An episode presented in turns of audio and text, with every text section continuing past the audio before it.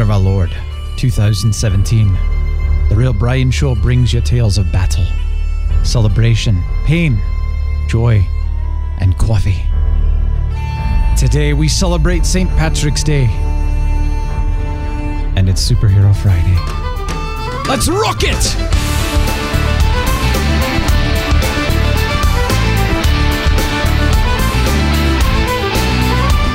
Is the Real Brian Show, and it is St. Patrick's Day, of course. Are you wearing green today? Today, I am joined by a guy who's done some incredible things in his life. He's going to be sharing some of that. We're going to drink coffee. We're going to talk about whatever the heck we want, you know, because it's Superhero Friday. And we're on location at a coffee shop, which makes it even that much more fun. Before we jump into it, though, as a reminder hey, let's chat, let's hang out. Got a Facebook group for The Real Brian Show. Can find on Facebook. You can also go to facebook.com slash groups slash Real Brian Show. You know, if you want to go there. Also, realbrianshow.com has everything. Links. You can find me on Facebook, Twitter, whatever, and you can email me directly because you know I'd love to hear from you. I'm so excited to celebrate. We got the great music today. We're going to have a great time. We're going to go on location, as I mentioned, because, you know, it's fun sometimes to just get in person, drink coffee, and chat it up. And it's Friday, so let's have some fun. Whitney, welcome to the Real Brian Show. Thank you, thank you. So I, we're going to go with the superhero name here. Oh, oh, with the superhero name. 'cause come on. I didn't think Everybody that, needs a superhero name. I didn't think that was going to come up first thing. Um, well, I'm just going to, you know, yeah, put you right on the spot. right on the spot. Yeah, Yep. and I would say my superhero name is Positive Entropy. Positive entropy. I love that. that is amazing. Well, entropy is the process of everything going to more a state of more disorder, right? Sure. And when I first heard that, I thought that was a really bad idea. Yeah, and it, yeah. it's like, well, at the same time, the universe is going towards that anyways. It's how they measure things in science experiments. And I, I kind of thought, you know, it's not always bad. And at some point along the way, I adopted that as kind of a name and a mantra for, especially for parties and events. Sure. Um, you know, if, if everyone's sitting around and just having great conversation, wonderful. But if things start to slow down, I really want to inject a little chaos into the situation, and hopefully for the better. it. I love it. Yeah. Well, you know, I used to do a show, and it was called Organized Chaos. So you know, it, it, uh, it, it you know, it kind of works together. That's probably why I felt I had a connection when I first. Okay, positive entropy. Welcome. This is great. So I, I got to tell you, though, man, I, I came in and I'm a little disappointed here. I came in for a nitro cold brew coffee. understand. I was ready. I mean, you know, on tap. We were going to get that nice head. I was going to go in, and they said we're out. Oh, just ruined my life. Not just my day, my entire life. I think it's recoverable, but uh, Yeah, it may take true. several several other coffees to get there. Get some counseling. But you know what I, what I did get instead is a uh, it's a honey cream latte. I think is what it's called. So they actually use half and half, and honey, a little bit of honey. I actually asked for less sweet because I'm I don't like super sur- sugary drinks. You just figure you're sweet enough already, right? Well, you know, yeah, you know. And and plus, you know, you don't want that blood sugar spiking because really, you do not want the real Brian caffeinated and jacked on sugar, or else this show will will. Uh, well, I mean, it already goes to eleven, but you know, it, will, it would be a bad thing. It would be a bad eleven. Well, it would be like fifteen, or I, I don't even really know what happens after that. You know, the guy you've seen uh, Spinal Tap, right? Yeah, yeah. Okay, you know when the guy like explodes on his drum seat? Yeah. sort of like that. Flash of green light, really bad. We'll avoid that just for for cleanup here at uh, at the coffee shops. Yeah, that's true. you know, That's true. expense. Speaking of uh, green, it's St. Patrick's Day. It is St. Patrick's oh my Day. gosh! So now this is cool because you know we'd like to celebrate. I, I like. I'm, I'm excited to actually have a show that falls on something we can celebrate because usually it's like, oh yeah, Merry Christmas, you know, in five days or whatever. But here, it's actually today. So you're wearing green. I am. Let me ask you this: Have you ever you ever done that? You know, where you just you forget, you go, you you don't wear green. There's there's not as much of a hype around it, and I have yeah, I've Yeah. definitely forgotten Okay. Did you get like pinched or kicked or punched or anything like all, that? all the time. Well, some not always for that specific reason, but definitely in, in junior high, yeah. And- Yeah. and that just seemed like more justification. I was You know, people don't do that anymore. I, I, you know, I think in high school and junior high and all that, college, all that. I think you know people would pinch you, they'd mess around with you. But nowadays, you know, you walk down the street, you're not wearing green, people just kind of ignore you, which is sad. You know, I wonder if we should scream like I'm wearing red. It's St. Patrick's Day, and just see what anybody does. You know, if anybody's like, "Oh, I better stay away from that guy," or you know, I should go up and pinch him, or I don't know. him. I've sometimes I've noticed in the last few years where I've seen it the other way that people don't necessarily go with the negative enforcement, but they're really excited if you are wearing green today. Ah, that's true. That's true. And, and maybe it's just a shift. Maybe it's people growing up because I'm no longer in junior high school. Yeah, that's true. Now, you've got some background though with St. Patrick's Day. A, a little bit. I wouldn't say a lot of experience with St. Patrick's Day, but I've well, I lived in Japan for several years, and one of my best friends there was Irish. Interesting. So That's kind of funny. yeah, it opens up a whole can of worms. But anyways, Wait, now hold on. So he was Irish living in Japan. Were you guys kind of doing the same thing? Well, I had previously been an English teacher with the JET program, which is Japan Exchange and Teaching, and I did that for a year. Okay. and I was in a small hamlet. I wouldn't even say a town. I was also the only foreigner in town. We didn't even have a real bar that was consistently open uh, when I was a teacher. It was Yeah. it was a fantastic experience. Sure. it was great for my language skills. Um, I'd studied Japanese beforehand, but Which is good because you actually went out there prepared, right? I well, I did it in university, and I did the first two years of university. That was my worst class. It hurt my grade point average. I it made me miserable a lot of the time. Um, but after you know a year and a half, they said, "Hey, if you complete two years, you can go and study in Japan." Sure. And I said, "That sounds like a whole lot of fun." So oh yeah. I mean, why wouldn't you? yeah, so I went and did that for a year, and that definitely helped with my language skills. Uh, intensive study every day. Oh yeah.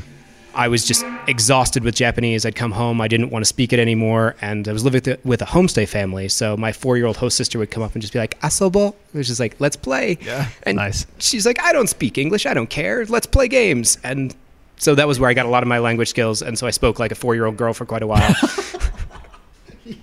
Did you do the, uh, the you know the pitch and everything too? Uh, sometimes, Yeah. uh, sometimes I would get just a little bit of that, and also all of my teachers were women. Yeah. and uh, Japanese kind of you, you can identify your gender by the way you speak and by the way your language is. Interesting. So I think I had really. some slightly feminine habits. I didn't know that. And Interesting. They weren't really strong feminine habits, but I had some feminine habits for how I Well, if you're learning from a four-year-old girl and how to speak Japanese, I mean, what else? You can I spoke like a child and I spoke like a woman, which was fantastic. Arigato. It got me a lot of respect later when I could play with the two and I Yeah, could switch back and forth. And I do remember hilarious. My girlfriend, I was dating a Japanese girl during study abroad, and she mentioned to me at one point, she's like, You got to change the way you're using this word. The first person singular, when you start studying Japanese, it's watashi. And everything's watashi. But that's generally what women Wait, wait, use. so what's watashi mean? it just means I. Oh, okay. So- oh, yeah, yeah, yeah. Yeah. I know some very rudimentary Japanese, and it's I I only learned like literally a, a handful of words, and that's about it, oh. or phrases. Well, and that's where you start, and that's also where you are when you're very formal. Yeah, yeah. And but as guys, you can use boku or ore, and ore is very rough, guttural, and Sure. And if you get in that habit and use it in a formal situation, everyone looks at you, and you, so your teachers tell you not to get in that habit. yeah. But then dating a Japanese girl, she's like, "I want you to be more Rough. manly." More manly. That's much better. Yeah, I think it's that's incredible. So, seven years in Japan. seven years. That's amazing. You know, I actually had a teacher in high school who spent seven years in Japan. He taught, he came back, and he actually taught an Asian studies class. And I think it was my senior year of high school. And I remember, you know, I just needed an extra elective. And, and I saw Asian studies, and I thought, that sounds awesome. Let's do it, you know? And I went in and I realized this guy actually has got some serious experience because he brought back everything that he did. And it was so much fun. I was watching Highlander at the time. You remember that show? Oh yeah, Yeah. And there was the episode called The Samurai. And do you know exactly what I'm talking about? I'm not sure if I remember the exact one, but I remember a lot of the the influences in that show. It's the one where he actually gets his sword. okay. So he's in Japan, and it's in like the I don't know the 1600s, I want to say, or something. You know, Duncan MacLeod. He's a you know he's an immortal, right? But he went there and basically became a samurai. And I, I don't remember the story. It's been so long now, but it was something about saving this guy's. I think it was his honor because you know it wasn't about saving his life as much as his honor, but he was bequeathed his sword, His sword his from katana, that, yeah. which, yeah, oh, such a great sword. is iconic to Highlander. I want a katana so badly. I've always wanted one. It's kind of a passion, you know. I think it's because of Highlander. You know, it was this whole katana sword thing, and you know, with the ornates, but not one of those little cheap, you know, stainless steel one. I'm talking about one that actually you can use Like- on a tree, not like a person. you, you could go through a you know a, a tree limb the size of your arm, sure, type or, of- or a trunk. or a tr- Some of those you can. I think some of those, yeah, Yeah. trunk might be pretty hard. Depends on the tree. Yeah, that's true. I know. Well, so correct me if I'm wrong, but they used to test the strength of swords, and they'd line up prisoners, and they'd see how many they could get through in one slice. Pretty much. Yeah, that's correct? I, I'm pretty sure that's correct. I'd say these days they do it. They mimic it as best they can. They mimic a limb with a piece of bamboo, and they Yeah. wrap it in grass mats. And Interesting. some of my uh, my old customers and friends in Japan, who I catch on Instagram, some of them practice iaido, which is the drawing of the sword. And they'll oh yeah. and it's Yeah. everything's it's you know definitely a Japanese style you know slow down concentrate Yep. and it's you draw the sword and it's usually one to maybe four cuts that they're practicing put the sword away and they just practice that over and over again Yeah. But as they get better they actually get a real sword and then they go and practice it on the bamboo wrapped in grass mats I love that. and so I see them on Instagram all the time going, and it's like, very peaceful country, very peaceful people. and they're practicing on something that replicates cutting off a limb. And, you know, they're really cool videos. I- Oh yeah. Now I saw a video once where somebody shot a gun, and the guy sliced the bullet in half. And of course, there was a lot of speculation that's fake, that's not real. But I want to know: is that possible? Do you know from your experience in Japan, can somebody actually do that? I don't think someone could actually do that and survive. I think the bullet would still hit them in some way. I'm not sure he was actually trying to get hit. I think it was hmm. more if he they were shooting at a target and he was standing on the side to just slice it. I don't think he was actually trying to avoid it. Yeah, I haven't seen that one. Maybe, I mean, sure, there's someone who's that fast, and if you give them Sure. enough, if you give them enough tries, Okay, But no, I- yeah, I, I don't know. I was just I, saw the video and they actually show it in slow motion and you see him slice the bullet, but you're going, is that real? Uh, they I remember there was a you know Japanese Japan has tons of you know is that possible or what are the world's best TV shows and one of them was on the strength of a katana. Ooh, And so they just set out a katana Yeah. and they didn't it wasn't someone holding it they just set it down range and shot it with a gun. Interesting. And they did it multiple times Yeah. until they ruined the katana, but it the bullets were splitting in half on it every time they went through.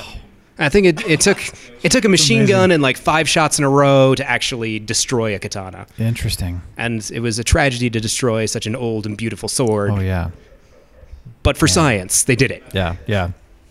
That's incredible. I had a friend in high school who had a uh, his I think it was his grandfather in World War II had picked up an old I don't even remember you know what what it was because it was before the katana. It was before they even made katanas, so it was from I don't know what era, what year it was from, um, but you know it was just lying there. He picked it up, brought it home, but he took it to you know some swordsmith, sword master to find out, and the and the guy pretty much said this is priceless, like it's worth more than anything, and like and if you could give it back to the family in Japan, if you could find out who the family was, wow. I don't know whatever happened to that sword though. I don't talk to that guy anymore. it's so sad. These stories that you need to follow up on. I know. I need to be like, whatever happened to that sword? but you know, we were talking about St. Patrick's Day and St. Patrick's Day. Japan and katanas. I mean, that you know, that's all about St. Patrick's Day. I, yeah, I, katanas are a big part of St. Patrick's Day and seeing exactly. green. Um, It was a huge thing. I know. Uh, you know, St. Patrick carried a katana. But tell me, and that's how he got the snakes out of Ireland. oh yeah, I'm I'm sure of it. That or a staff, one of the two. Uh, okay. Well, that's, uh, either way, he carried both. they carried both. It's we just So you, you had a friend, An in Irish Japan friend. who was Irish, who was from Ireland, yes. and that's how you learned a little bit about St. Patrick's Day and some of these nuances. Well, the the biggest nuance that that came up was St. Patrick's Day is not big in Japan. Well, I'm sure. Spa- stating the obvious, but the foreigner community, everyone kind of celebrates everyone's holidays. Yeah. So the Aussies and the Kiwis and the Canadians, everyone gets together and, you know, whatever the holiday is, you celebrate it. And so coming up on St. Patrick's Day, all the Americans are saying St. Paddy's Day, and they're saying it as a D, and you can watch the Irish actually cringe when they hear that Oh, with the D. with the D. It's not D. they it's don't not- like that. No, it's St. Patty's Day, and hmm. linguistically, it's lazy to s- Oh, sure. to say it with a D. But Yeah.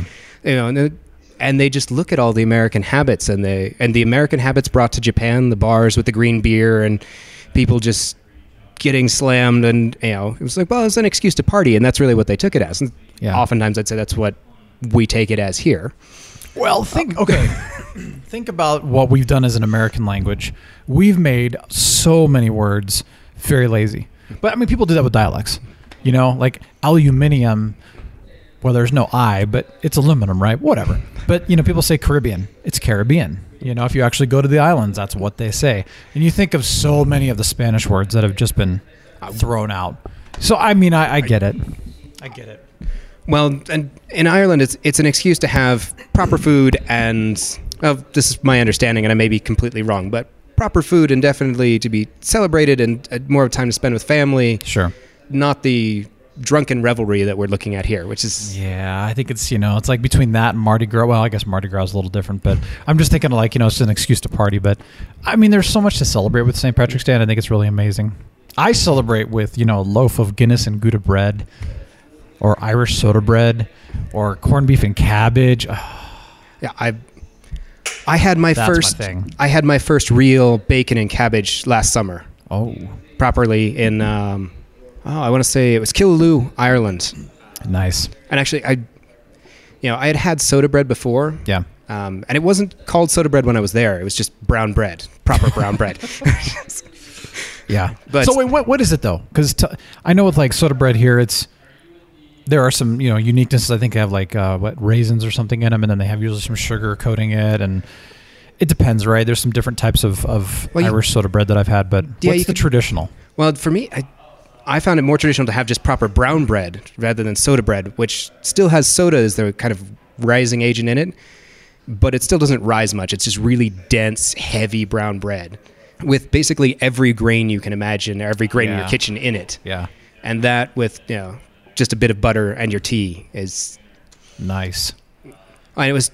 So uh, really, they're doing tea out there. They're not even really off having this drunken revelry that we have here in the states. Well, you know, in the evening, you probably have a couple pints.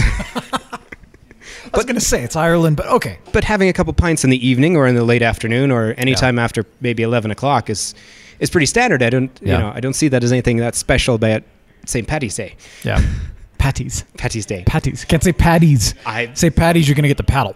I, I'm Pretty still much. fighting myself on that when I say it wrong. Yeah, well, that's why I don't even say it. I just say St. Patrick's I- because I don't know, but now I know, so I can say patties. I like that. Peas Day. They hate that, right? St. Peas. I'm sure they would. I, didn't- I haven't checked that one. Well, you know, it's like people do. Oh man, I'm never going to go there. But yeah, yeah, Colorado Springs. Um, now I went to high school there, but you know they'll call it the Springs down there, but a lot of people call it Sea Springs, and you're like, no, no, that, no, foreigner. I, I, have, I have been guilty of that. Well, I know. I mean, a lot of people are because that's what they, it's just what goes around. But okay, so there you go. So corned beef and cabbage is that a pretty standard dish out there? I, it is standard and surprisingly delicious. I, oh yeah, I something about simple ingredients made right. yeah.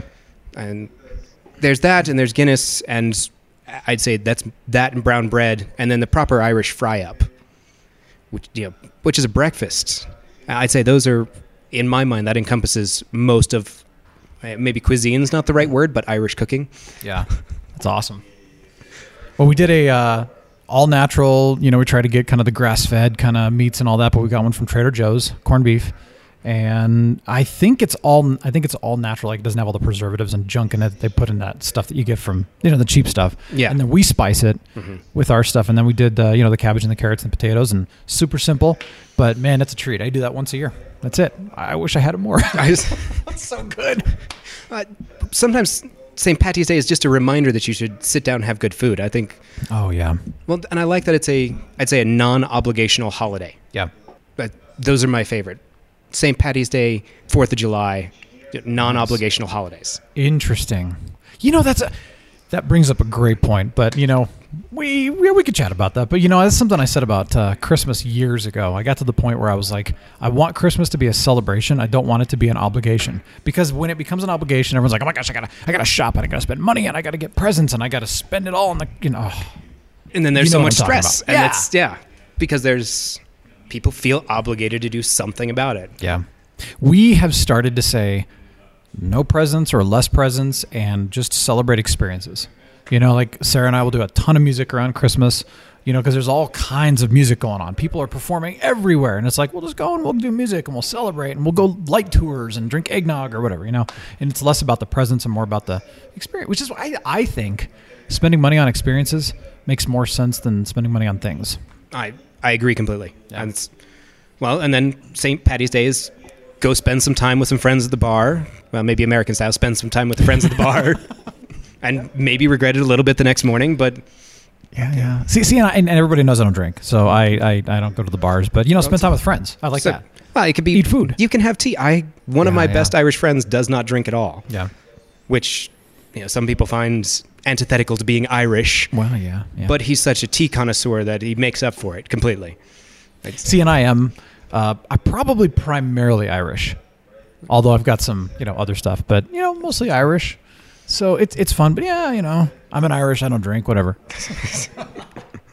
Well, and you know, St. Patty's Day, the, the the big thing, everybody's Irish, right? Oh, yeah. all inclusive. Oh yeah. Even if you're from Japan. I Yeah, if you're, you're from Japan. Yeah, it's, he looks Irish too, so it's great. so you know, our Irish music today, by the way, some classics. Now, I don't know if this is a this is not a traditional, but I have to say it's a classic because one, it's John Williams, who's you know classic, but Far and Away, which was a fantastic movie from the '90s. I, Early 90s. Such a good film. Yeah, and County Galway, you know, that was the opening theme, but it's so epic. Love it. And then, of course, uh, now this was a traditional Toss the Feathers, but this rendition by The Corrs. Do you remember them? I don't specifically. I'm sure I'm going to recognize it as soon as you turn it on here. Yeah, well, so no, they had a um, they had a, a uh, what was it? Uh, kind of a brief stint in the '90s, same kind of thing. But they were an Irish family, and they came out and they did a ton of Irish music, and you know they were really popular for their first album was like very Irish influenced. You know, they had the fiddle and they had. Uh, I don't even know what all the instruments they had with them actually, but it was really, really cool. And then the next album was more pop, and it was kind of like, oh, you lost your flair. And then they kind of faded away. I don't even know if they're doing it. I mean, that was that was a long time ago, but I just remember, you know, getting that album and you're going, whoa, this is so cool. It's so different. But it was like kind of a modern version of Irish music. You know, they wrote their own, but they also did traditionals, and then they did some rock with it. It was cool. I, yeah, I get Very a kick out of a lot of the, a lot of that. Yeah, it's worth it. You know, I like talking about music here, and uh, so speaking of cultural stuff, why not throw, throw some Spanish in it? I mean, you know, we got to have a Spanish version of something. Are, are you a Fast and Furious movie fan? Some of them, I haven't seen all of them. I did just see the preview for what is it, the seventh one, Eighth, eighth Eighth one. Fate of the Furious. I was gonna say I'm behind the times. Yeah, it comes I- out in April. I'm excited. it's like the ultimate stupid turn your brain off, you know. You know, okay, well, I- I'll take that back. So the very first movie actually had some interesting story to it, but it was kind of cheesy. Mm-hmm. Second one was pure action, really no story, but it was dumb, right? Mm-hmm. The third one was interesting because it took place in Japan, which I, liked. I did enjoy that. And Yeah. it- and uh, some of the Japanese cultural stuff was a little hokey, I want to say, but Of course. yeah, but so many of the cultural things, even in the U.S., were hokey. So no matter yeah. where they are in the world, That's- Oh yeah. But one thing I liked, and then you know when they came up with the fourth one, which I thought had a great story, but it was kind of depressing. Um, they went four, five, six, and then at the end of six is where the third one sort of takes place. So I thought that was interesting that they went like, oh, it's you know story wise, it's one, two, four, five, six, then three, and then seven and eight. And I thought, eh, that's creative. It's nice, and they finally picked up a story. A lot of action, of course. But you know, one thing I, I love the music they pull out of this stuff. You know, they've got this crazy song by uh, Pitbull and J Balvin and Cam- I don't even know how to pronounce her name, Camila Cabello. Could be wrong. Could be like Camilla Cabello. I could be. I, I just, or it could just be Camel. I have no idea. But anyway, it's hilarious, and I'm like cranking this up, and it's all in Spanish, and people look at me. But see, I'm weird because I'll listen to like some pretty hardcore gangsta style, you know, Right. Southern crunk rap. Which is not what I think of when I first met Yeah, you. I, no. when I look at you on the Six street, foot four white guy. I just not. Yeah, I got this stuff, and people are like, "What?" I actually got to interview one of the guys that I listened to, Pedity. He actually writes a lot of beats for people, but he did some stuff. But he's got that deep, gravelly, you know, rap voice, and and I was like, "Man, I love your music. I'm always cranking it in the car." And he's like, "Really?" Like, "I know." Good times. Sometimes you got to break out of your category. That's yeah. just Oh yeah. See, this is so funny. I, I have people come to me all the time, and this was something you know because we got a chance to connect over at Happy Lucky's, which was you know good timing for uh, the interview with George. But also, we were part of uh, a startup week they had here for entrepreneurs, business people, and uh, it was so funny because I, I get that question: "What's your podcast about?" And I'm terrible with an elevator pitch. Terrible. I think you need. Well, it may change. You, I've listened to a couple of your shows since I've met you, and I want to say the the elevator pitch may change week to week. I know. and when somebody says, "Oh, uh, you know, well, I used to do a podcast on podcasting, and then I did a podcast on the TV show Arrow," it's very, very clear.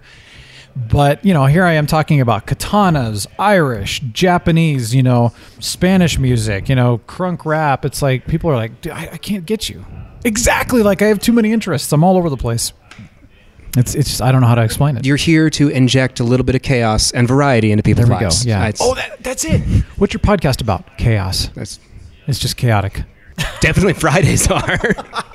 No, that's the whole point, though. Did you ever listen to morning shows on the radio? Some, not many. I, I would say, yeah, occasional. I think I was growing up at the uh, the tail end of when the morning shows were still kind of there. They weren't in their heyday; they were already done. But I mean, when I was a young kid, I remember hearing. I don't think it was live; it might have been, but I remember hearing recordings of like Wolfman Jack. You know, and he his heyday, of course, was what seventies or something like that, 60s, 70s, Yeah. somewhere in there, maybe the eighties. So yeah, because I think he died in the nineties, so I think I probably heard recordings, but still, I remember going, "This is awesome! I want to be a morning show DJ. Like this is amazing." And then we had some guys, you know, in Phoenix that were awesome, you know, and they did stuff all the way up in the early 2000s. And then corporations took over, and the days of the morning shows ended, and podcasts started, and that's why we're here. But you know, I, I don't listen to the radio anymore, and I remember, you know, when you'd listen to a morning show, you'd hear about the most random stuff ever, but it was always entertaining, it was always fun, and you connected with the people, with the hosts. And I thought, I, I want to do that again. So that's kind of what mornings are all about, is or Fridays. Sorry, Fridays. Mor- mornings or Friday, whatever. I definitely see that as we talk about people getting more specific news through specific channels. They're losing that variety in their lives. I know I'm losing that variety in my life unless I seek it out. You know, they, if I'm going to the same news feeds, and especially when you can customize your news, you go to the Guardian, the Yeah. BBC, and you say, "I want to choose these stories. I only want things about European politics and European football, Yeah. and that's it." Yeah. um, and you can tailor your news, you tailor your pa- Facebook feed, and then you don't see anything outside of it, and you it just closes down your world. You need things to open it up again. Yeah. Well, and I think it depends on personalities. You know, I, it's interesting. You know, you look back at, I was watching, I don't even know, something. Well, I think it was even uh, Stranger Things was something I was watching, you know, because they do a great tribute to the 80s, but they were kind of showcasing, you know, the idea of broad topics, broad shows, you know. They didn't have much niches back then. That's the thing. You know, you look at today, it's like we live in an era of niches. And I I think it's interesting because there is a personality that loves niching. There's definitely, you know, like there's there's people who say I have these two or three interests and I I go full board into that. And that's great and it works out really well. But then you've got the people, you know, that like me, for example, and obviously like you know, you're really like, ah, you know, we got 50 interests and we like to hang out and have a great time and you know, like you said, open up, broaden your mind. Free your mind. And I yeah, I need to focus it on occasion to come out with an actual project and do something. Well, but yeah, good. Focus is good. but it's the other influences that allow me to be creative. Yeah. Well, I think it's fascinating. You know, you've done, you. I mean, you lived in Japan for seven years. You know Japanese fluently. You work in, you know, tea. Yeah, I work in tea you worked part in time. wine. I worked in wine. You were a male model. Yes, Okay, you got to talk about the, the the tea, wine, and the male modeling here. Let's Oh. just start there. I- okay, please don't punch me. But I got to be honest. The only the only experience I have with male modeling is Zoolander. which I embraced more after being a male model. Good. So that Wholeheartedly, I think Derek Zoolander, in a lot of ways, um, is your role model. uh, one of my role models. No pun intended. I totally. Really, that's amazing. Yeah. So- So or Hansel. I mean, Well, yeah, I don't know, man. Hansel. I, I've got a lot of things that I really like about Hansel. Yeah, just- yeah, I understand that. and maybe it's just because I'm also blonde. That's true. There's an empathy thing there. I have to be honest though, did not like the second one. Could not get through that movie. I First one's classic. first one I resisted until I, you know, like everyone said, "Oh, you should see this. You should see this," and I, I resisted for so long, and then I saw it and loved it because there was stupid and Oh, also yeah. complex comedy at the same time. Oh yeah, yeah. I, it's fantastic. But, so is yeah, it anything like that, or is that completely exaggerated? I mean, it's completely exaggerated, but parts of it are still accurate. Um, Interesting. have you seen Lost in Translation? No, no, I haven't. I know of it though. Okay, well, That was Bill Murray, right? that was Bill Murray, Yeah. and also fantastic. So I'm going to spoil one of the scenes for you. I just have to tell That's you all fine. about it. Just It's- throw the whole movie away. I Darth Vader is Luke's father. I Titanic actually sank. Dang it.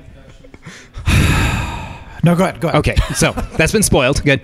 In, in case you ever have me on the show again, we'll we can talk about this in more depth. You'll just have Okay, to watch the film. sounds good. But there's a scene in the film where he's advertising for a whiskey company, and they give him a, a whole bunch of instructions in Japanese, and it's like like six or seven different things that the person says, and then the the translator says, "Turn more left." And that's it. And it's like seven sentences come down to that. And in Japanese, that's actually what happens. Yeah. But What I if you can't turn to the left? Like you can only turn to the right. Then they'll just, you know, at that point, they just mirror image the video and or picture that they're shooting. Oh, well, okay. That- that's th- these days, Photoshop takes care of so true. much. That's true. I, Singers, auto tune them, you know, you're all set. no, I, Interesting. I got into the male modeling thing in Japan, or just modeling in general. I'd say I'm not tall enough to be a model here in the U.S. Yeah. I, you know, That's true. Models are pretty tall, aren't they? I, I'm going to say, you know, I fully admit I'm good looking, good looking, and uh, Confidence, man. confidence. Yeah. I'm good looking, not humble. Have a bright, shiny ego. Almost blinding. Don't give me any more compliments. Um, but uh, yeah, in Japan, I, I was definitely tall enough. I used to think that I was a short person. Then I went to Japan, and I was actually a tall person there, Oh, which yeah. was great. Yeah. But oftentimes they really just needed a foreigner. And I was in Kansai, which doesn't have as many foreigners. So I'd show up to an audition, and you would expect that you'd end up with, you know, five to seven blonde guys, all, you know, five, six to five, ten, blonde hair, blue eyes. And that was not the case. They would just say, we needed a foreigner and we want a male. Yeah.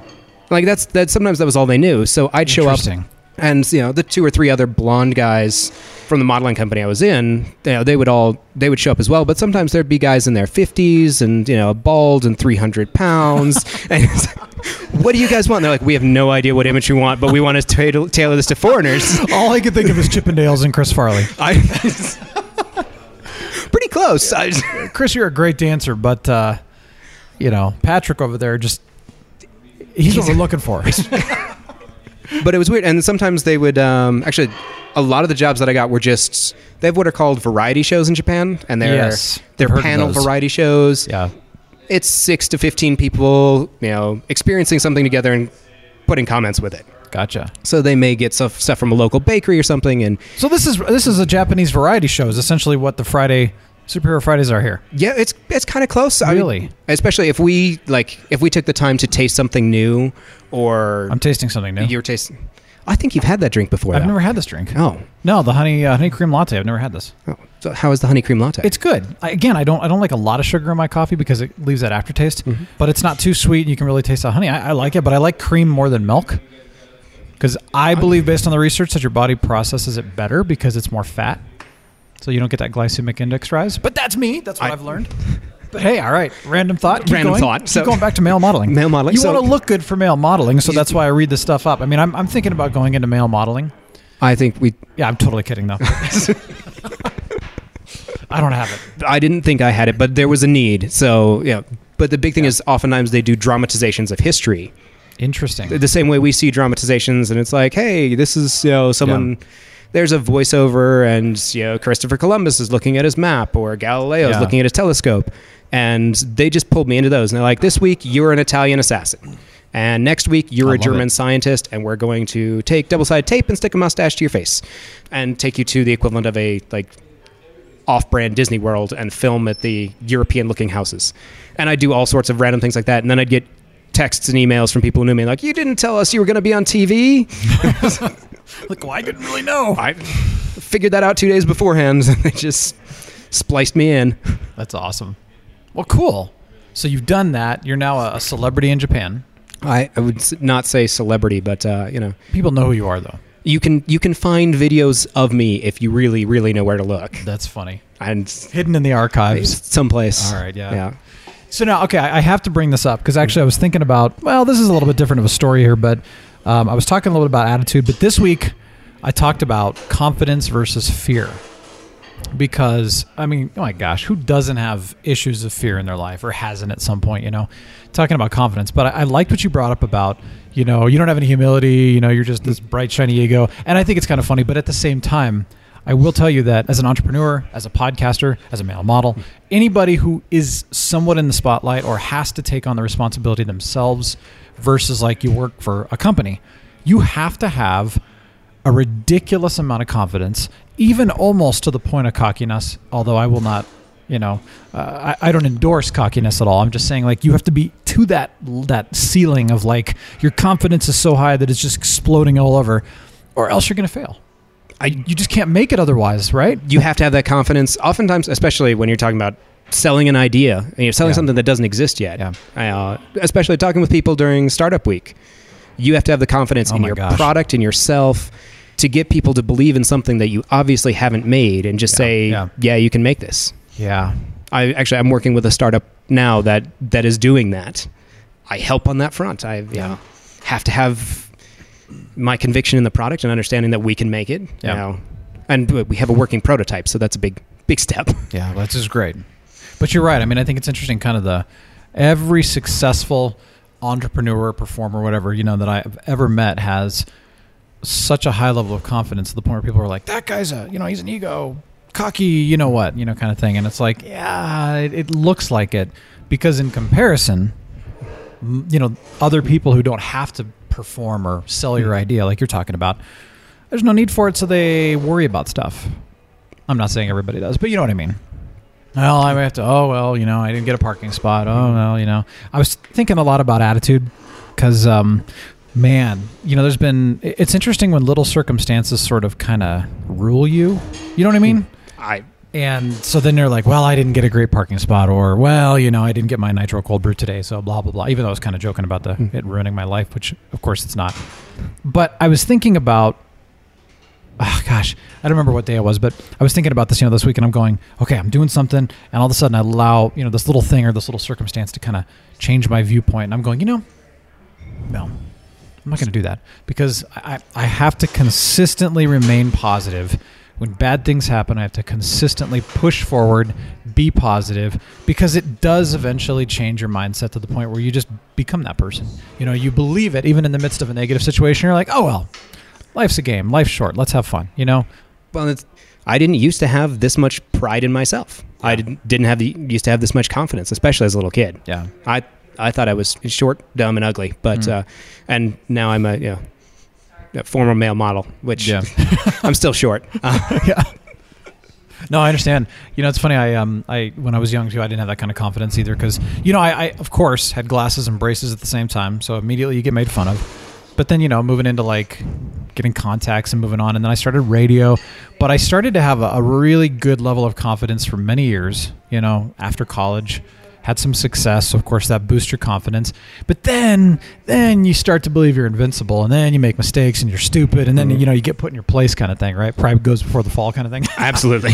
and then you're like, oh, and I've had to spend a lot of time building that back up, you know, and that's why I talked about it this week, you know, because I just I'm, I'm such a proponent for having confidence, having a great attitude, and um, nobody. I, I hate to say this, but unless it's like your inner circle, your family, or your really close friends, nobody cares if you're having a bad day or you're dealing with crap. Absolutely. It's a sad fact. I don't agree with it. I think we should care, but the fact is we don't.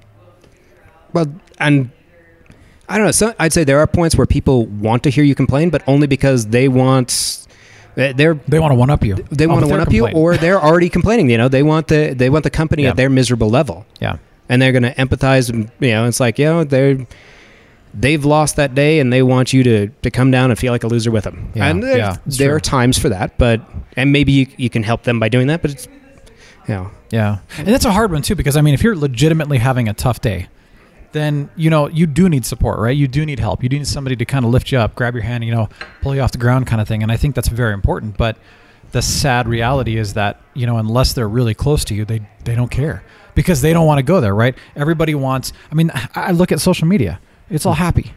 Nobody wants to know if you're going through crap or not because they just want that dose of happiness. You know, surface happiness. And it's a sad thing, but I think in many ways too that it's also a reminder that I think we can program our brains to be a little bit more like let's just train ourselves to be more positive. Even when the negatives come, let's train ourselves to react to it more positively, you know, and not focus on the negative and it's amazing. It works out. Well, I I want to say I don't know. It's, maybe this is somewhat counter to that in some ways, but also when I see things on social media, sometimes people are only posting things that are positive, and sometimes they're setting an unrealistic expectation, Oh yeah. and that's Oh yeah. and you know I think we've we've lost a fair amount of that realism and just that you know, acceptance of things that are you can enjoy that are just they're just good. They're not great. They're not amazing. They're not the best. and Yeah. accepting them as just good. Sometimes that makes them better. Yeah, I've had a real hard time, honestly, with social media because of that. Because I, I like to be very real about stuff, um, but I've also found that there are certain people that can handle your realness, right? And those are the people. Again, that goes back to your inner circle, right? Those are the people you can be real with, and you can be as authentic as possible. People, okay, so I used to do that podcast on podcasting, and people would say, you know, Brian, how, how transparent should you be on your podcast? And I finally came up with an answer that I firmly believe in. You should be as transparent as is beneficial to the listener if it doesn't benefit the listener or if they can't handle it it doesn't benefit them right then you shouldn't say it it's no, nobody else's business or maybe it's not a positive thing or maybe it doesn't you know edify them or whatever maybe it just isn't necessary just don't talk about it talk about something that builds up your listener that you know encourages them and that's the kind of stuff i used to come to and i'm like i don't know where i came up with that but okay let's go I- with it Well, and I'd say I like that even beyond podcasting. You Sure. know, general Yeah. social interactions. If you know, if I only know someone somewhat, and you know, I'm having a bad day, sometimes it's not worth me telling them how bad my day is. yeah It's Yeah. definitely worth me telling them how good my day is if it's going to lift them up, though. That's true. And you know what, too? You'll lift yourself up. Because I, th- I thought about this. You know, there's some things that were going on recently, and this is kind of what sparked this whole idea. Thought about some things going on, and I, I- I was like, man, I just want to tell somebody about this. And then later I got to thinking, what is that going to do, realistically? And I kind of, you know, imagined in my mind, it's going to bring their day down. It's going to, you know, make me look like an idiot. It's going to bring me down because I'm acknowledging stuff that, and then I looked at it, really doesn't matter. It's really not that big of a deal. I've had, you know, traumas in my life that are a big deal. These things aren't. Ah, okay. You know what? I just need to let it go and move on and focus on what is good right now. If you're in the middle of a trauma, you know, like a friend of ours, their baby uh, had to have heart surgery, hole in the heart, right? That's a big deal. That's a trauma. That's a scenario that needs support. But it's not necessarily a negative. Oh, I'm just going to be pity me. It's like no, this is a this is a real issue. It's a serious thing. Let's come around and support. So yeah, I'm I'm I'm with you on that. I'm at the moment I'm speechless, but I just That's hard to do. I well I totally yeah. If we take turns finally silencing each other, I think we've done well. But yeah, um, yeah, I like that. And I know this is a podcast. You can't see. I I don't have as much radio experience. I'm just sitting here nodding while you do this. Yeah, That's- yeah. It's all right though. Having that nod is good. No, I just that's that's all. It's really all I wanted to say. It was just kind of a, a reminder to myself, but also you know it's an encouragement to others. Just you know focus on what is positive, focus on things that are joyful. You know, try to be optimistic. And I know it's hard because I, I know some people who are like completely negative. Like that is their they thrive off negativity. Honestly, like they're bored or they're depressed and they'll talk about something negative and they get all amped up. And I thought, man, that's messed up. Um, I used to be one of those guys. Someone you know you can find joy in in anything, and some people find their joy in their misery. Yeah, And that's kind of but it's not joy. it's well it's a it's a rise. It's like a caffeinated rise. yeah You know. some uh, some other kind of excitement. Yeah, finding joy. See, and that's the thing. Like where I've a lot of people have said, you know, how come you haven't watched these certain TV shows? Because they're super negative. And I understand it's a very real story. You know, it's a powerful story. It's gripping. It's engaging, but it's too negative for me, so I don't want to watch it because I don't want to fill my brain with that. Um, that's why. Nothing against the shows, just can't do it. Sometimes you just don't need that in your life. Yeah. I'd say most times. I like happy stuff. Uh, speaking of happy TV shows, have you ever seen? Uh, this is kind of a, a random show, but it came onto Netflix recently called uh, Video Game High School. I have no idea what that is. I didn't know it. I'd never heard of it before, and I was like, "What the heck is this?" Because it was featured, and I thought, "Oh, I'm going to check this out." Totally cheesy. I mean, really cheesy. But I was like, "This is hilarious." It's like this idea where it's in the future kind of thing, and you know, instead of like a sports team, it's a video game team, and it's a school that teaches you how to play video games better. And I thought, this is so dumb, and it's amazing. Give it a couple of years, and we'll probably have one of those. That's you know, school Yeah. of choice. I want video game high school. Oh, I'm I'm, I'm there. so yeah, it's like a, a kind of a mix of community, obviously gaming, and if you guys have ever heard of or seen the regular show, that's a it's an animated show, but it's not really a kids show. But it's not like like kids can watch it. It's not inappropriate, but it's Mhm. just I think half the stuff would go over their heads. But it's super nerdy, Hmm. really cool. Um, You- You're upping my Netflix queue again. I'm- well, I know it's it's, it's really cheesy though. You know, it's I think they ran three seasons. after I finish my my uh, my Japanese series that I'm stuck on, I'll come back and Yeah. Well, you I- know. Well, I've got a cheesy Japanese series I need to finish first. Then I can go to a cheesy video game U.S. series. it's really funny. I mean, they have cameos from like uh, Jeff Winger from Community was in it. He's the president. And then the main girl that's in it, Jenny, is uh, what's her name? Shelby, I think, on Quantico, the blonde in Uh, Quantico. I think that's her name, Shelby. That might be right. I mean, you know, some people you've probably never seen before, but then some that you have, and I don't know if this is where they got their rise or not, but this was Hmm. before Quantico, for example. It- Um, do you find it weird when you go back and you see old movies and you catch the the small bit parts, or you know, for people that you know as famous now, Yeah. but you catch their early career bit parts. Oh yeah, Um, on occasion, you can find commercials of them as well, and Yeah. it just it's that shift when you see someone really young doing something completely different. oh yeah, I, yeah.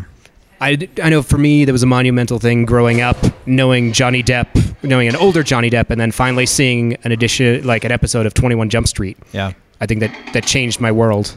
Yeah, yeah. That was funny. I, I remember I saw the new 21 Jump Street. I never watched the originals.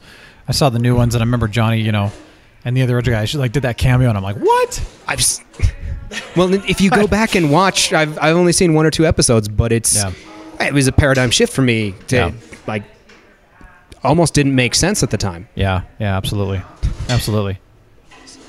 So I want to bring up something that uh, that actually about you inviting me on the podcast here. Yeah. Um, because Yeah. this is an activity, and Yeah. I actually personally have had a real kick recently with doing different activities with friends, rather than there's so much of you can just you know everyone's like oh let's go to a bar and hang out, let's go to a coffee shop and hang out, Yeah, and more than just hanging out, actually producing something or doing something. And I, I've gotten so much more of a kick out of doing that recently. And it's been, you know, definitely with friends. And I'm trying to kind of spin that into other parts of my life. You know, yeah, um, yeah. I recently. I had an idea for a, a series of YouTube videos, and I was working on it. And you know, a friend of mine had asked me, "Oh, you know, let's go to the bar for a drink." And I showed up, and I had my notebook, and I said, "I want you to red team these ideas for me."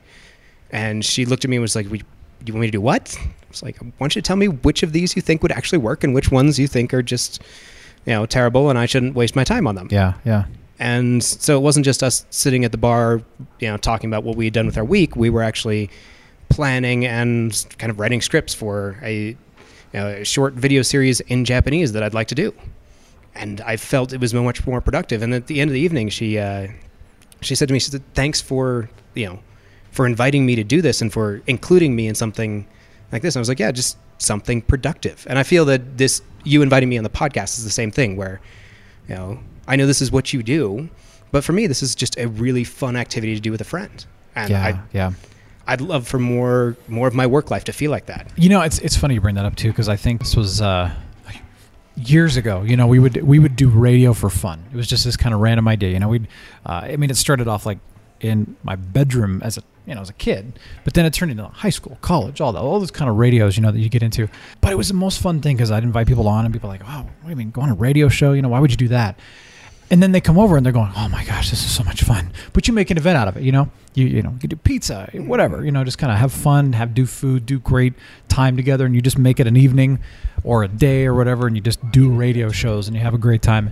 And it ended up turning into the kind of this tradition where people would just get together and do that. That was kind of our event to get together, uh, and I loved that. And nowadays, I find that it's a little bit harder to find people to want to do activities together. I don't know why. I, I, think people are too busy a lot of times, or or maybe you know, well, we don't share that common interest, or I don't know. But you know, like for example, going to CSU basketball games, we've asked so many people to join us, and most of the time, people are like, well, I'm busy. I'm busy. I can't. You know. It's, it's stepping out and having an activity. Yeah, but I love that. You know, where you're not just hanging out necessarily. You're actually going and doing activities. Again, it's back to the experiences. I agree, man. I think that's incredible. So, what are you doing? You know, besides being on the Real Brian Show, of course. What what, what are you doing otherwise that are Well, I kind of mentioned earlier that I'm working for a, a startup these days, which yeah, which is cool. is cool, and it's it's definitely in the early stages. It's actually it's called Wave Solar. I don't know if you, I know they had a small presence yeah. during startup week, but you know, it's it's a green startup in a lot of ways, Yeah. um, using solar energy to produce electricity and heat your house and run your water heater all at once, and it's Yeah. a big inclusive thing. And it was a project that I just kind of I got sucked into because it was fun. Yeah, I met the the founder of the company about a year ago, and at the time I had lost the job I was working at, um, and I said, "What are you doing?" He said, "Well, we don't have any money, so we're not looking to hire anyone. And I, my response at the time was, great. Yeah. I'm just looking for something to structure my time. But then I, I got into it, and I, you know, I like what he's making. I, I like that it's a, you know, revolutionary home steam engine to have electricity and replace all sorts of other parts of your house. Yeah. That's It's cool. Environmentally sound. It's like, okay, I can't, you know, it's not at a point where it's a company and they can employ me, but while I'm doing other things, and as long as I'm not, you know, completely in poverty, I, I would like to go spend time working with these guys. And, Yeah. That's and neat. maybe it turns into an actual job, and, you know, and I think there's a good chance of that because it's a good product. But at the same time, it feels like I'm just going doing things with friends a lot of the time. Yeah. That's cool. Just show up, okay, I've got two hours. I'm going to be productive. What can I do for the, you know, what can Yeah. I do for this startup? How can I make this a reality? I love it. That's cool, man. Well, you know, it's it's it's something like why I liked games because like I don't game by myself. I game with people. And so, you know, we've got like our, our Wednesday night game night. You know, they, they, we get together, we play Overwatch, we have a great time. And it's like, you know, but actually tonight, you know, we're going to go to uh, an escape room together. Oh, which do those. which one are you doing? Oh my gosh, it's uh, I can't think of the name of it off the top of my head. Uh, oh well, I know it's it's too bad, but I, I've done, I've done a couple, and I love them. Again, they're that's amazing. it's it's an activity. It's an experience. Go do Yeah. it with people. And yeah, I I went and did one. I did one in New York. Loved it. And then I I went and did one in Dublin um, with two of my Irish friends. And Nice. We you know we crushed it. We had a fantastic oh time yeah, there. yeah. I did a uh, a zombie themed one in Chicago that I found kind of lack a little bit lackluster. It just Sure. wasn't as cool. But you know, and then I've done two here in in Colorado that Yeah. I loved. Yeah. Oh, So you know what's what's so cool about them is that you know they're they're puzzles. You got to figure things out. So I, and what we have a really interesting group makeup because most of the guys that I game with are actually engineers, and so you know they're very analytical. They've got that kind of mind where they can figure those kind of things out. And then there's a couple of us who are kind of more along the creative side or more the observational side. And so, for example, I like to observe things. I oh, I noticed something that somebody hasn't noticed yet, or I try to figure something out from that creative standpoint. And then they're solving, you know, super intense, you know, equations or problems or whatever the heck they're doing, you know, in their minds that I don't understand. But it creates such a great team. And we've usually finished our escape rooms pretty quickly because of that. Um, but it's a very balanced team, which I like because I know a lot of people will go, they're all the same personality and they have a really hard No. time. so if I can recommend something, find a well, a well-rounded group of people. a good group. Yes, I Yeah. actually I'm waiting fun for group. a good group, fun group, Yeah. balanced. You do need somewhat of a team leader, someone Sure. who can step up for that. That's true. That's Um, true. But yeah, your creatives and your analyticals and your engineers. Yeah. If not, your engineers will all show up and they just want to brute force the lock by figuring out the combination. Just, we have ten minutes. We can do this. Just Yeah. put in all the numbers. Yeah, oh man, so much fun. So yeah, we're doing that, but I also wanted to do a shout out to Ed and um, and the basketball crew. I got invited. To, see, I, you know, I play basketball. I play Thursday nights usually with one group, but I got invited to play it with another group on Tuesday. Um, man, it was great. It was so much fun, and I'm like, see this again, activities. and I just, I, I love it. I love being able to connect with people and do things together. That's why, you know, that's honestly why I invited you and why I invite other people onto the Superhero Friday episodes is because I want to have activities together and do something for fun. I- I love it. People need these adventures. This is a reminder. End Yeah. of the show. When you finish here today, go out, have an adventure, bring friends. Totally. Yeah, I agree. You know, that's a great motto. Have an adventure. You know, make. I was, uh, you know, I'm always, always trying to learn how to grow the Real Brian Show, grow in business, grow, you know, all that stuff, right? And something that somebody said was, you know, write or create epic stuff. And I loved that. And I thought, you know, that's great advice. Um, and that's probably something that, you know, I've always attempted to do, but I've never really intentionally attempted to do. And then I realized, well, am I creating epic stuff here on the Real Brian Show? I mean, I'm always trying, but am I actually doing it?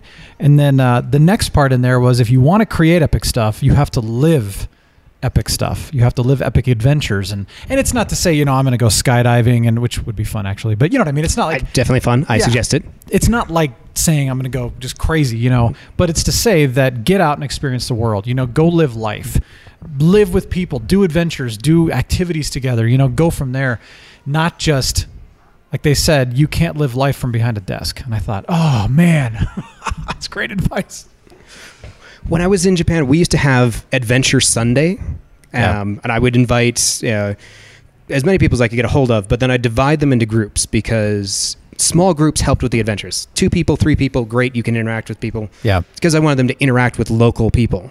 Four people, especially if four foreigners in Japan, was slightly intimidating. Um, so I'd keep people in groups of two or three, and I'd give them a, a couple criteria and just a list of things to go find. And it was, you know, it almost looked like I was telling them to do a photo scavenger hunt Yeah. but the rules were no convenience stores, no chain stores, and you know, the the ideas were if you went and you would find local restaurants or find local activities, whatever makes that town or region famous, and go do whatever that is, and bonus points if it's you know something that's named after the town. Nice. And I tell them, you know, like go find someone and try and get them to take a, you know, to show you their garden Yeah. And uh, we did this uh, you know even the first time people were coming back and they, they paid no attention to the, the fact that it looked like there were points on it when they started and they just went out and had an experience they'd come Yeah. back and they were picking towns that none of us had ever been to train stations we'd never been to and sometimes you can even do that in your own town I Yeah. just Yeah. I love that. get That's cool. and- get out and get to that whatever Yeah. Well, speaking of getting out and doing activities, you know, one thing we like to do is the same kind of thing. We go to movie nights. hmm Tuesdays, you know, it's cheap nights. So we try to get out. Did go see Logan, i'm envious which was very good. You're an X Men fan. i am a, i'm a huge x-men Okay, so so it, it's worth seeing if you're an X Men fan. Now, here's the interesting thing: first X Men rated R. I mean, I know Deadpool was, but that's sort of sort of X Men, but sort of separate. But it was, a, fr- and I think because of the success of Deadpool, this is why it was. But um, it was interesting. I have to be completely honest. It was odd seeing Xavier, Professor X, using the F word multiple times because he's never done that before. It just was like I don't know. That just seemed a little off for me. So I get it, the rated R thing, like, but it just felt like they were trying to prove a point. That bothered me. You know, with Deadpool, i of course Dead. well it's it, it's who he is, right? But I know I know even Logan's kind of like that. yes So he I definitely is And again, that's that's being true to the comics. But Xavier, I was kind of like, that's kind of odd. Just doesn't make a whole Yeah, lot that- of sense. But whatever, right? That's that's just my little tiny opinion on that Well, one thing. It was was- just surprising. that sounds like it's pushing it but at the same time just because i'm also a huge fan of patrick stewart I love Patrick Stewart. Yeah, I, you know, I once flew all the way around the world to go see him in a play. But wow, that's awesome. I, He's a great guy, though. yeah, but I think he's someone who I think can do anything. Um, I saw him in Waiting for Godot Hmm. in London. I flew from Japan to London to Yeah. see the play, Wow. and my transcendental experience, best play I've ever seen. Yeah. But also, you know, it's, seeing him in anything, he's so good. Oh, he's so good. so I think Well, and I'll tell you, he did an incredible job. I think actually he, I mean, all the acting was good, to be Mm. completely honest. Even the girl, I don't know how old she is, but uh, she probably can't be more than like 10 or 11 years old in real life. She was incredible as an actress. Incredible. And I thought, man, that, that's got to be hard to do at that age, you know? But Patrick Stewart, you know, playing somebody who's kind of going senile, kind of losing his mind, you know, and stuff like that, it was incredible. It, it was Nice. like that is very realistic and also very depressing. It's depressing to watch somebody with such a powerful mind lose a mind, you know. And it was depressing to watch the movie in many ways, but it was also a good way to end it and wrap it up. And um, so I think on one hand, I loved it a lot, and on the other hand, I knew it was coming, and I don't want to watch it again, kind of thing, because of that, because of where it goes and what they do with it. It's like it was so great to see once, but it's not going to be a repeat movie for me. uh, it sounds like they, they hit the right heartstrings there. They did. It's- I- exactly. Exact. In fact, everybody walked out of there going, "Wow," but I'm so sad. You know what I mean? Well, you've changed my plans for the weekend here just a little bit. I, I know what I'm doing next. Yeah. That's good. It's worth seeing. It is. It's I, worth I seeing. may have to fight the Saturday crowds down Yeah. there. I, yeah, or Sunday. I don't know. Yeah, it looks like it. Well, a couple other movies I do want to see coming up is uh, I've heard Kong is, is pretty good and probably worth seeing. Life looks interesting to me. Have you seen the previews for that one? No, I don't. It's where they're on a space station and they find a form of life, and I think it's kind of a suspense. Ooh, Looks interesting. I, those can go. It's suspense. Yes, if it's more horror, then I won't even go. I don't. Th- well, I won't either. I don't like horror. I like suspense, but I'm not quite sure. Ghost in the Shell looks very interesting. I know a little bit about the original story, but I'm not. A, you know, I'm I'm not well versed in it. But it looks interesting. I've seen a couple of the images for it, and it looks li- it looked visually Stunning. very good. Yeah. And it's one of the ones that I'm going to probably avoid previews if I can. I know. I, want to go in just Well, Actually, I've I like- the previews, but I like the theaters where they have reserved seating now, yeah. And I specifically try and go in after the previews. Oh, that's a good idea. I'm that jerk who shows up and walks in front of you just before the movie starts Nice. because Nice. I don't want to see the previews for the other ones. with popcorn that's spilling onto people's laps. I don't actually eat popcorn in the theater. Well, yeah. I, but if I did, I would make It's sure to just like I throw it Toss like rice at a wedding as I go through the aisles. Welcome. I am here. I'm the, I'm the I'm the theater fairy. I'm blessing you. I bless this seat. I bless this seat. I, that's great. I'm going to do that. I bless thy seat and you. Welcome, my child, to Ghost in the Shell. Okay, I, I have to throw this one out, and, and I, I'm going to duck here because I'm probably going to get something thrown at me here. I've never seen the show, so I can I can at least keep my man card on this mm. one.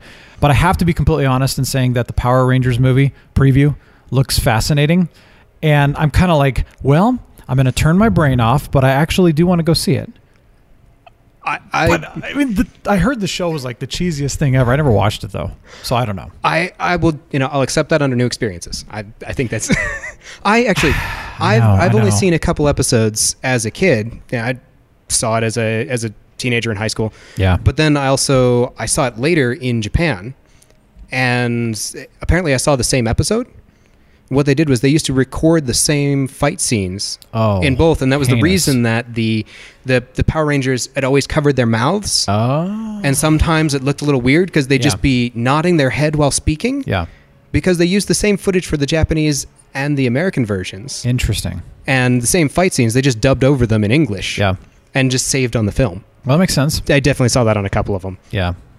Well, I know they do like the same explosions or the same. They just use the same footage, and you're going, "Oh, it's lazy." But I get it. Saves Well- money. Hey, if unless you speak both languages and see it on both sides of the ocean, That's different though. Yeah. But when you see it like in the same movie, you know, like Star Trek did this with. uh This was Star Trek Six. Granted, I'm a Star Trek nerd, but they blew up a Klingon bird of prey, and they used the exact same explosion footage in uh, Star Trek Generations. Oh, exact same one, and I'm going cheap, cheap. Come on, Star Trek fans are going to see that. Now, granted, saves money. I get it. They didn't have a huge budget, but still, but a friend of mine who's a, a huge, not Star Trek uh, nerd, but a huge Star Wars nerd was telling me about Rogue One, yeah, and a lot of the footage that you see in that of Red Leader, Gold Leader, is actually excess footage from the original three. But see, that was cool. That was fantastic yeah, because and it I, fit perfect. I thought that was, you know, I heard it and I and I was like, I thought that looked familiar. I just, I you know, I had to go back and uh, I I have to go see it again now. yeah, that was amazing. That really was a, a special thing because it was a, it was supposed to be that. You and needed that. just yeah, it tied everything together. Yeah. Okay, one last question, and then we're going to wrap up here. Um, so, in male modeling, this is something that I, this is a joke because a, a friend of mine was actually a male model as well years ago.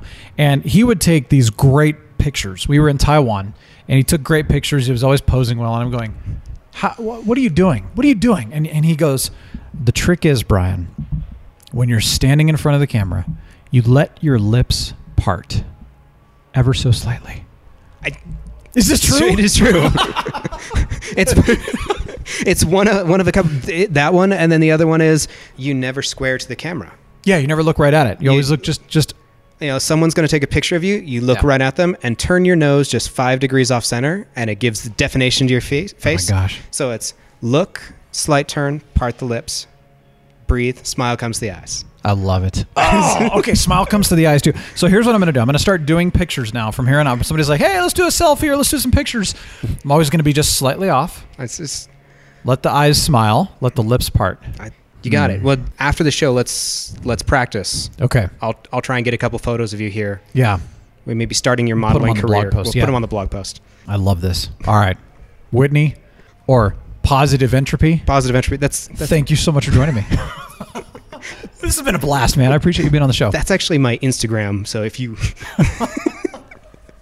I have stolen that handle. It is mine. It is mine forever, immortalized in the Instagram verse. I don't know if that's a good thing, but I'll take it. Well, yeah, whatever works. All right, so uh, do you want people to get in touch with you? Uh, sure. All right, Absolutely. How do we get in touch with you? Um, actually, I'd say the best place to find me, aside from the Real Brian Show fan page, um, which is you know the best place to go. I think, yeah, give a shout out. I think th- there may be a little nepotism there. But uh, yeah, other than that, um, on Instagram, I am positive entropy, and I'm usually causing trouble there. And yeah, actually, I don't have many other ways to get a hold of me these days. Um, Well, why don't you just go there? Go And there. If anybody else wants to contact you, you know, come to realbrianshow.com. And uh, you know, maybe I can personally connect you if you know if you approve it. I, I, if I approve it, yeah. Yep, I love it. Stands to reason if you're a listener of the show, you're probably most of the way to, you know, through the vetting process. Oh yeah, oh But, yeah, yeah. That's cool people. Yeah, cool people listen Yeah. to the show. I, are we ingratiating ourselves enough yet? um, but yeah, if I, you know, hey, if I if I end up doing that Japanese uh, short show that I was talking about that hasn't come through at all, but and if I end up doing that, uh, we'll come back on the show. We'll talk about it if it. Oh yeah, that'd be great. Well, out. then people can find you, and yeah, it'd be perfect. I love they can that. they can laugh at me in, in second in a second language. I love it. That's awesome. All right, do a uh, do a Japanese sign off. 今日本物のブライアン番組聞いてくれてありがとうございます。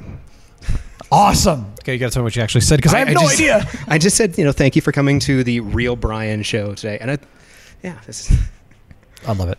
maybe maybe I can do a, an intro for you in the future. I'd have It's a to. great idea. So, Ooh, I got some ideas. Ooh, I got some That ideas. would be along the lines of, you know, 本物の Real Brian show これから始まります。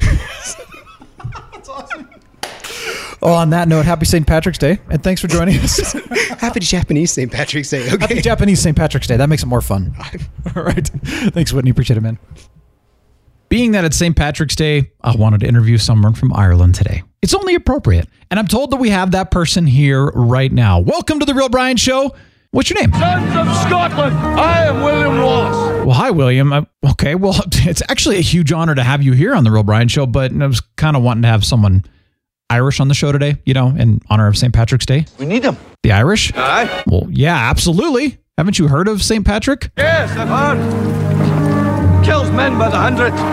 What? And if he were here, he'd consume the English with fireballs from his eyes and bolts of lightning from his eyes. I'm not exactly sure that's entirely accurate. Do you actually know St. Patrick? That's my friend, Irishman. And the answer to your question is yes.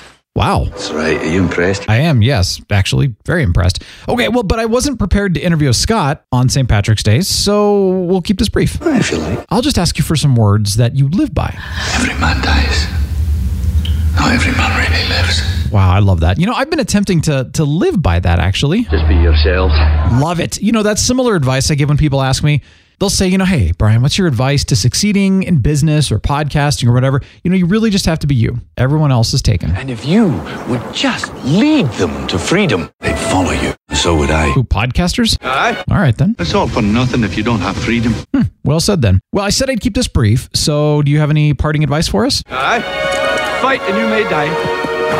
Run and you'll live. At least a while. And dying in your beds many years from now, would you be willing to trade all the days from this day to that for one chance, just one chance, to come back here and tell our enemies that they may take our lives, but they'll never take our freedom? Okay. Uh, well, you know what the music means. Uh, well, thanks, William. Appreciate the interesting advice. Monday, we're going to be talking about how to get rid of the quote bullies in your life. So join me. RealBrianShow.com is where everything happens. Special thanks to Emily for writing the blog posts and Josh from Podcast Guy Media for the William Wallace clips and the production of the show. Have a great weekend. I am the Real Brian. Signing off. The Real Brian Show is a production of 514 Media at 514mediaempire.com.